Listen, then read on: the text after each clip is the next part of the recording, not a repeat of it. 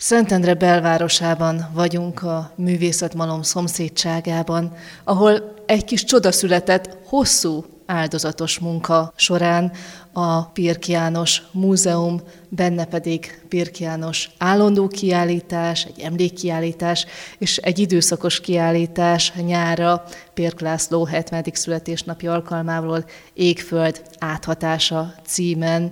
Bodonyi Emőkek kurátorral, művészettörténészel ülünk itt, és Pirk Veronikával, a múzeum egyik ügyvezetőjével, Pirk János lányával és egy nyitott vendégkönyv előttünk. Szerintem kezdjük ezzel. Amikor a tehetséges lélek együtt táncol, csak akkor születhetnek igaz csodák. Csak akkor kell életre, és fejlődik életkalásszá a búzafeje, meghajolva teremtője és aratója előtt. Gábor. Egy 30 év körüli fiatalembernek a sorait, amit beírt a vendégkönyvünkben, hosszasan tekintette meg a kiállítást, és utána ezek a gondolatok és érzések születtek meg benne. Hozzátenném azt, hogy nagyon sokféle ember jön ide, és nagyon sokféle rétegből, magyarok és külföldiek, és ami a legérdekesebb az az, hogy korosztálytól függetlenül érinti meg az embereket, és hatja meg ez a kiállítás.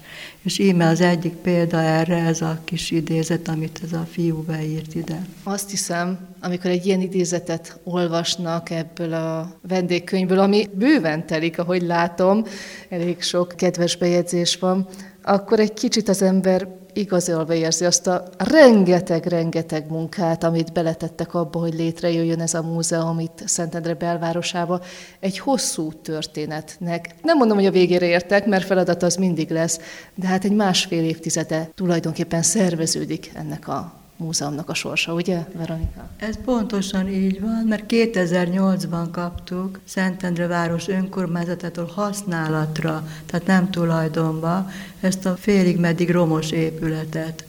2008-ban még bátyánk Pirk Ambrus, táj- és kertépítészmérnök kezdte el az itteni munkálatokat, és hordta a vállán a keresztet, hiszen állami támogatásokat nem kaptunk, sem önkormányzati, azt is csak időnként, és ezért ugye hosszú időbe telt, amíg a szponzorokat és támogatókat sikerült összehoznunk. Sok-sok név sorakozik itt a falon, a támogatóinkról, művészek, művészettörténészek, intézmények, cégek, egyházak, egyesületek, közéleti személyiségek és magánemberek állami támogatást az utolsó évben, 2022-ben kaptunk az Emberi Erőforrások Minisztériumától, és ennek a segítségével sikerült végre befejeznünk ezt a hosszú, 15 évig tartó munkát, aminek itt a hátunk mögötti falon láthatóak a kezdeti stádiumai, és aminek a végső stádiumában meg most majd végig sétálhatunk. Mi ezt társadalmi munkában végeztük végig, mint ügyvezetők, mint a szponzoroknak a fölkutatói, mint takarítók, kiállításrendezők, teremőrök, és így tovább. Tehát 14 évnyi társadalmi munka van ebben benne a család részéről, és hát amennyit tudtunk, anyagilag is hozzájárultunk de igazán nagyon nagy erőfeszítés volt.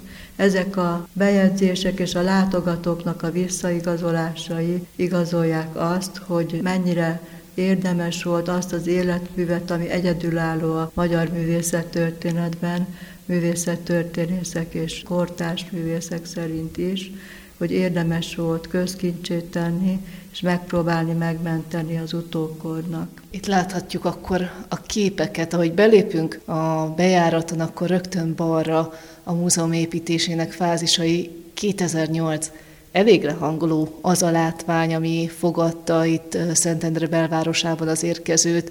Egy ház, aminek omlik a vakulata, egy hozzáépítés, egy fakkapu.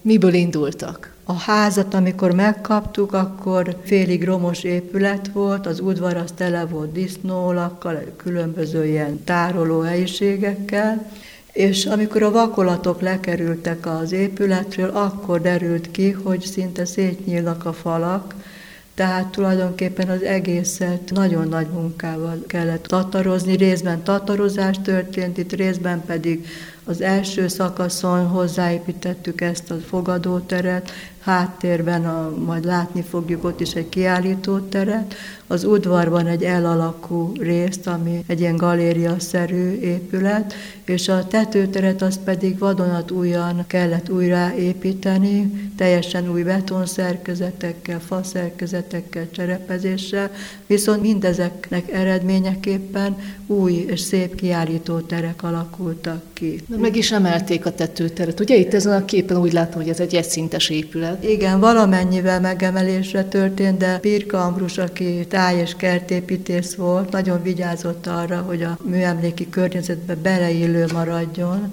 és ott állt a építkezés során, és figyelte, hogy nehogy a templomból, ami mögöttünk van, a Preobrazhenska templom, hogy nehogy valamennyivel többet is takarjon, tehát óvatosan 25 centit emeltünk, de mégis így sikerült egy új tetőteret kialakítani raktárakkal és egy nagy kiállító térrel. Nagyságában, méreteiben nem lett valóban nagyobb, tehát abszolút belesimul a mellette lévő épületekbe, és én nem is gondolnám, hogy változás van annyira belesimul a tájban. Igen, sokan fényképezik, külföldiek is, magyarok is, mert tényleg annyira szép lett, főleg az előkert is elkészült, a hátsó, belső kert is, Körülbelül 300 négyzetméterrel bővítettük az egész épületet.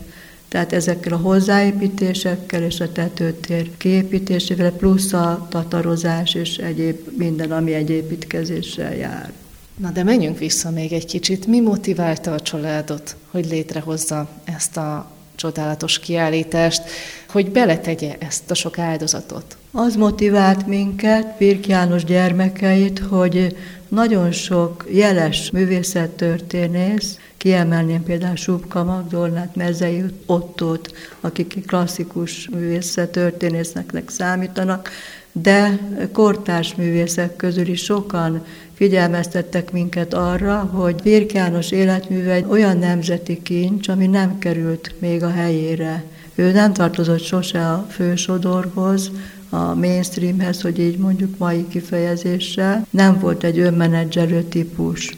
Ő nem akart soha sem politikai, sem szakmai trendekhez kapcsolódni, mindig belső motivációk alapján dolgozott, és épp ez volt az, ami miatt ő nem volt egy olyan valaki, aki a karrierépítés szempontjából nagyon ügyes lett volna, annak ellenére, hogy szakmai szempontból nagyon sok elismerést és nagyon sok díjat kapott, viszont a közéleti szereplés terén ott visszahúzódó volt. És ez a tény, hogy nem került a helyére igazán, és ezek a figyelmeztetések a művészettörténészektől és a művészek, kortárs művészektől hozzátéve az, hogy mi is tudtuk, hogy milyen nagy érték ez, oda vezetett, hogy mi nem akartuk szétszórni az életművet, amiből jól is lehetett volna élni, ugye, hanem megpróbáltuk keresztmetszetében megtartani, és arra törekedtünk, hogy egy állandó kiállítást hozzunk létre, és ezért fordultunk Szentendre városához, ahol egy kegyelmi pillanatban jobb és bal oldal egyaránt megszavazta,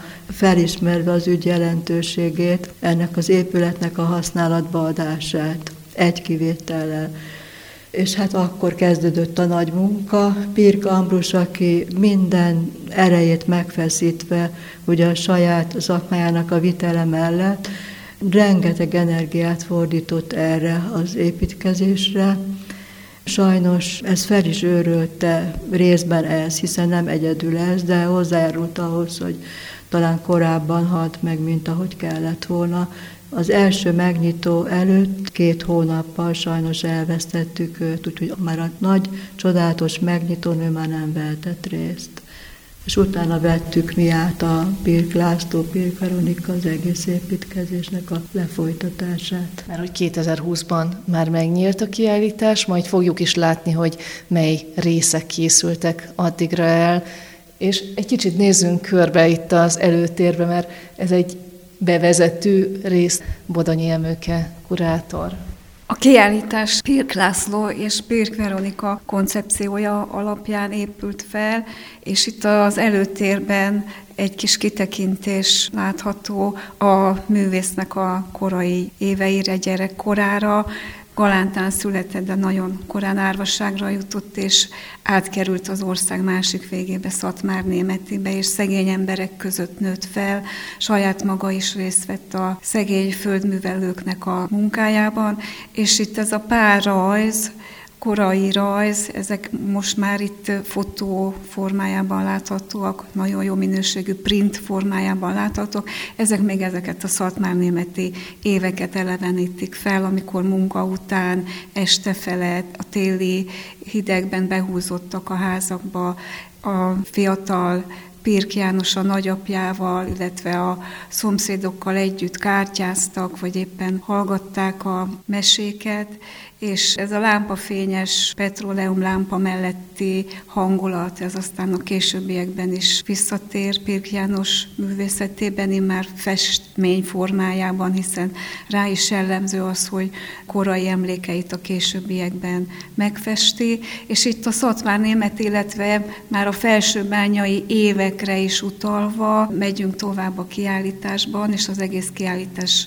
kronológikusan épül fel, az életmű legfontosabb helyszíneit, állomásait emeli ki, így a Szatmár Németi után a nagybányai művésztelepnek az időszakát, hiszen Pirk Jánosnak minden vágya volt eljutni Nagybányára, Torma Jánoshoz, a festőművészhez, aki megfestette az aradi vértanúkat, és ott a nagybányai művésztelepen meglátva az ő rajzait, csoda gyerekként kezdték emlegetni. Torma János mellett Rét István is ugyanúgy pártfogolta a fiatal festőművészt, és amikor a képzőművészeti főiskolára került Budapestre, akkor Rét István volt a tanára, és aztán ezek után ösztöndíjakat kapott Párizsba, és így jutott el majd Rómába, de mindig visszavágyott Szatmár Németibe, illetve a nagybányai tájba.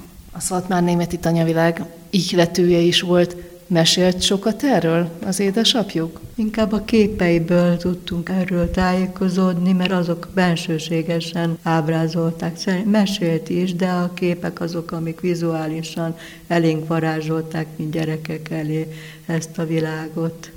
Ő ott tapasztalta meg, először ő városból, ugye Galántáról került a tanyavilágba, és ott tapasztalta meg először az ember és a természet egységét és ez volt, ami az egész életpályáját megtermékenyítette, a csodálatos alföldi hajnalok, naplementék, és főleg az ember és a földnek az a szakrális kapcsolata. Elindulunk az előtérből, ahogy említette Pirk Veronika, ez egy hozzáépítés, és aztán ezzel is tulajdonképpen egy ilyen kis bevezetőt nyerünk a kiállításra, és kisebb terek nyílnak balra, kisebb kiállítóterek, és egy folyósó, ahol pedig hosszan-hosszan láthatók egymás mellett a képek. Igen, ebben a nagy teremben a, főleg a reprezentatív művek láthatóak.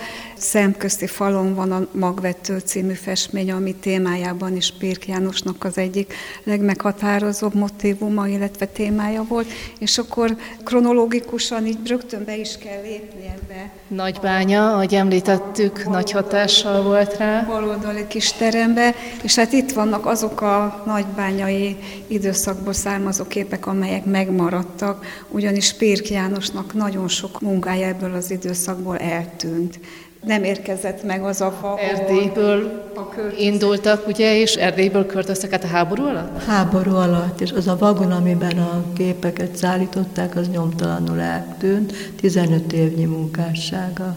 És ezek azok akkor, amik megmaradtak? E, igen, ezek azok, amik megmaradtak, illetve az elmúlt években felbukkantak. Tehát én, mint szakember, mindig nagyon várom, hogy ebből a korszakból talán egyszer újra felbukkan egy-egy remek mű, mert például ez a Kaszálók című kép is nemrégiben bukkant fel, és én azt gondolom, hogy ez az egyik legértékesebb alkotása a művésznek, de hát itt vannak azok a nagybányai tájképek, amelyek viszont ismerős motivumokat, a virághegyet, a kereszthegyet ábrázolják, vagy ezeket a bányászházakat, és itt látható egy olyan portréfe is, ami egy nagybányai parasztról vagy bányászról készülhetett, és az is nagyon ritkaság számba menő, és már itt lehet érzékelni, hogy Pirk János minden alkotói korszakában mennyire szerette az önarcképet, tehát mm. itt is különböző pózokban néznek is egymással ki, szembe két. Kitekintéssel ragadta meg a saját önportréját. És a természet és benne az ember, ugye? És ez mindvégig meg is marad nála. Annyira összenőtt a természettel, a tájjal, tehát nála ez a rajongásig szeretett természet az évtizedeken keresztül. Tulajdonképpen én azt gondolom, hogy egy idő múlva már olyan jelképes tartalommal bővült, amit csak olyan ember tud megfesteni, aki tényleg benne él a természetben, aki tudja, hogy mit jelent az évszakoknak a változása, mit jelent az a körforgás, amit tulajdonképpen már egy ilyen transzcendens töltettel is párosul. És akkor Nagybánya után a térben is ugrunk egyet, Rómába, 1936-37-es tanévben került ki Rómába. Ez egy állami ösztöndíjrendszer volt, aminek a segítségével az állam fiatal növendékeket küldött ki Rómába, hogy megismerjék a kortás itáliai művészetet, illetve a régi itáliai művészetet is tanulmányozzák. Nagyon sok római ösztöndíjas művész aztán hazatérve részt vett templomok kifestésében is. Itt viszont nagyon friss itáliai tájképeket lehet látni, és lehet azt érezni, hogy Pirk János ugyanúgy foglalkoztatta a jelenkornak a varázsa. Például ez a rohamrendőrös dájkép is, vagy utcakép is visszaadja annak a sietős lovasoknak a menetét, amit hirtelen ott megtapasztal. De ugyanígy vannak itt csodálatosan szép női portrék, női ábrázolások, és hát itt van egy főműve, amit aztán védetté nyilvánítottak, ez a beszélgetés a romok között a Orminában, három kis papot ábrázol, piros, illetve fekete reverendában, és ez a három kispap tulajdonképpen három magatartást, három szellemi magatartást reprezentál, a meditáló, a kétkedő, illetve az Istenhez fohászkodó kispapokat. Hogyan, mikor érkeztek Szentendrére? Először Nagybányáról Gödöllőre menekültek, felesége Remsei Ágnes, ugye a mi édesanyánk, ő neki a Gödöllön volt a szülőháza, Remsei ház, ami egyben egy szellemi központ is volt ott Gödöllön, és Nagybányáról oda menekültek. Ott néhány évet töltöttek, és 49-ben kerültek Szentendrére amikor a család bővülése révén már a Gödöllői ház szűkösnek bizonyult, és akkor ide a művészek városába települtek át, háttérben azzal, hogy az egész család a Duna szerelmese volt, és ez a kisváros a Dunapartján épült, ugye, és akkor így a művészet és a Duna és a víz, a hegyek, ezek mind összekapcsolódtak. Ihlető forrást itt is talált a kőhegyet például? Igen, a kőhegyre már a utolsó években kezdett kijárni.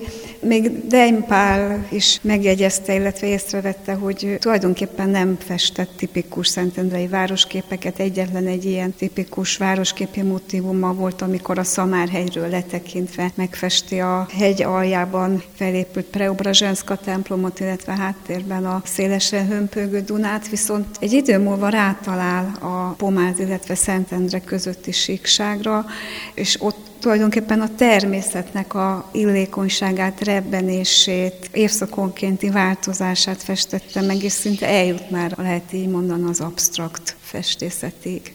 Amikor három évvel ezelőtt itt jártunk, Pirk László munkácsi díjas festőművésszel, akkor idáig jutottunk, innen csak egy kicsit kifelé tekintettünk az udvar felé, mert akkor ez a rész még nem volt kész. Mi történt az elmúlt három évben?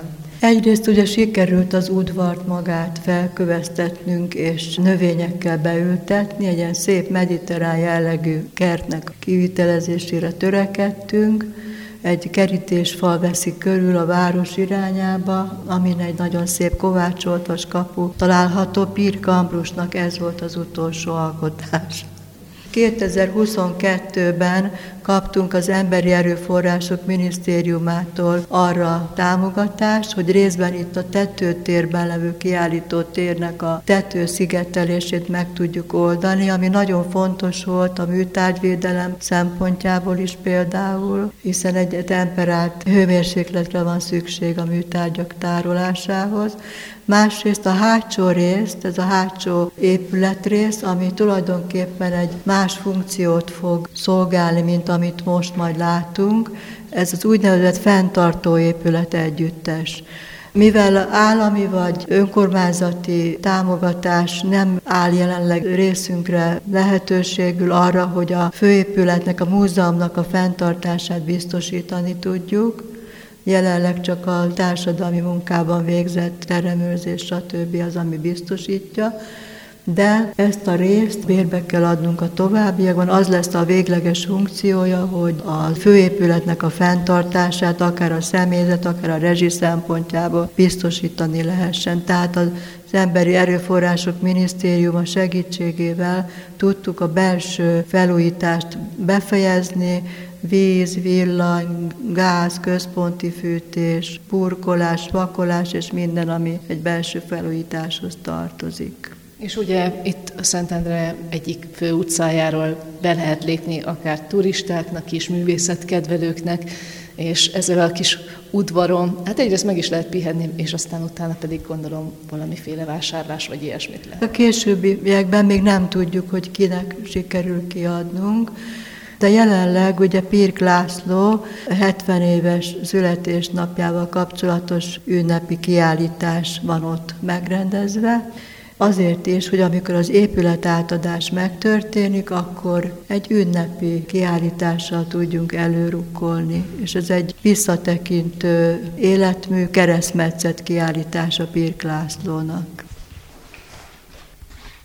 Följöttünk ide a felső szintre, Pirk Veronika mesélt arról, hogy itt sikerült megoldani a szigetelését ennek a térnek, hiszen ez műtárgyvédelmi szempontból is nagyon fontos. Egy térben sorakoznak egymással szemben Pirk János képei, és a fogadótér fölött tulajdonképpen, a művészetmalomra nézve, egy kis személyes tér, ami a családra emlékezik, külön áll ettől a tetőtéri résztől, de mégis kapcsolódik hozzá. Ez egy emlékszoba. Itt találhatjuk Pirk Jánosnak a stafelejét festő állványát, egy önarcképével, a bölcsőt, amiben mi ringtunk annak idején édesanyámnak az íróasztalát, ahol a meséit és dokumentumregényeit írta, és körben a falakon pedig olyan képeket csoportosítottunk ide, amely szimbolizálja azt, hogy a nehéz körülmények között is ugye az 50-es évekről van szó,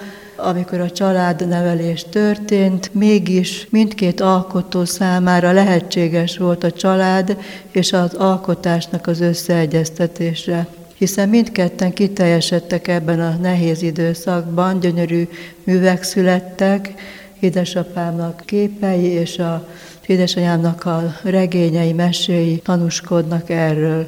Itt a falakon a gyerekportrék töltik be leginkább a falat, az öt gyermeknek a különböző, hol alvó állapotban, hol tanulás közben, hol az egyik testvérem gyertya lángba bámul bele kisfiúként, a különböző montázsok pedig, amelyek a családi életnek a különböző jeleneteit ábrázolják tanulás közben, gyermeketetés közben, szoptatás közben, meseolvasás közben és azon kívül pedig csendéletek sorakoznak még itt. Mindez azt szeretné bemutatni, hogy az alattunk levő részben látott töviskoszorús önarckép, ami az 50-es években készült, abban az időszakban, amikor édesapám nem tudott a felülről diktált szocialista realizmusba belesimulni, és emiatt nehézségek adódtak anyagilag, Ugyanannak az időszaknak egy másik vetülete, ami itt csoportosítva látható, pedig egy idillikus családi életről, családi háttérről ad bizonyságot, ugyanannak az időszaknak a két vetületeként, az érmének a két vetülete, a töviskoszorús önarckép és az idillikus családi élet. Mondhatjuk azt, hogy paradicsomi családi élet.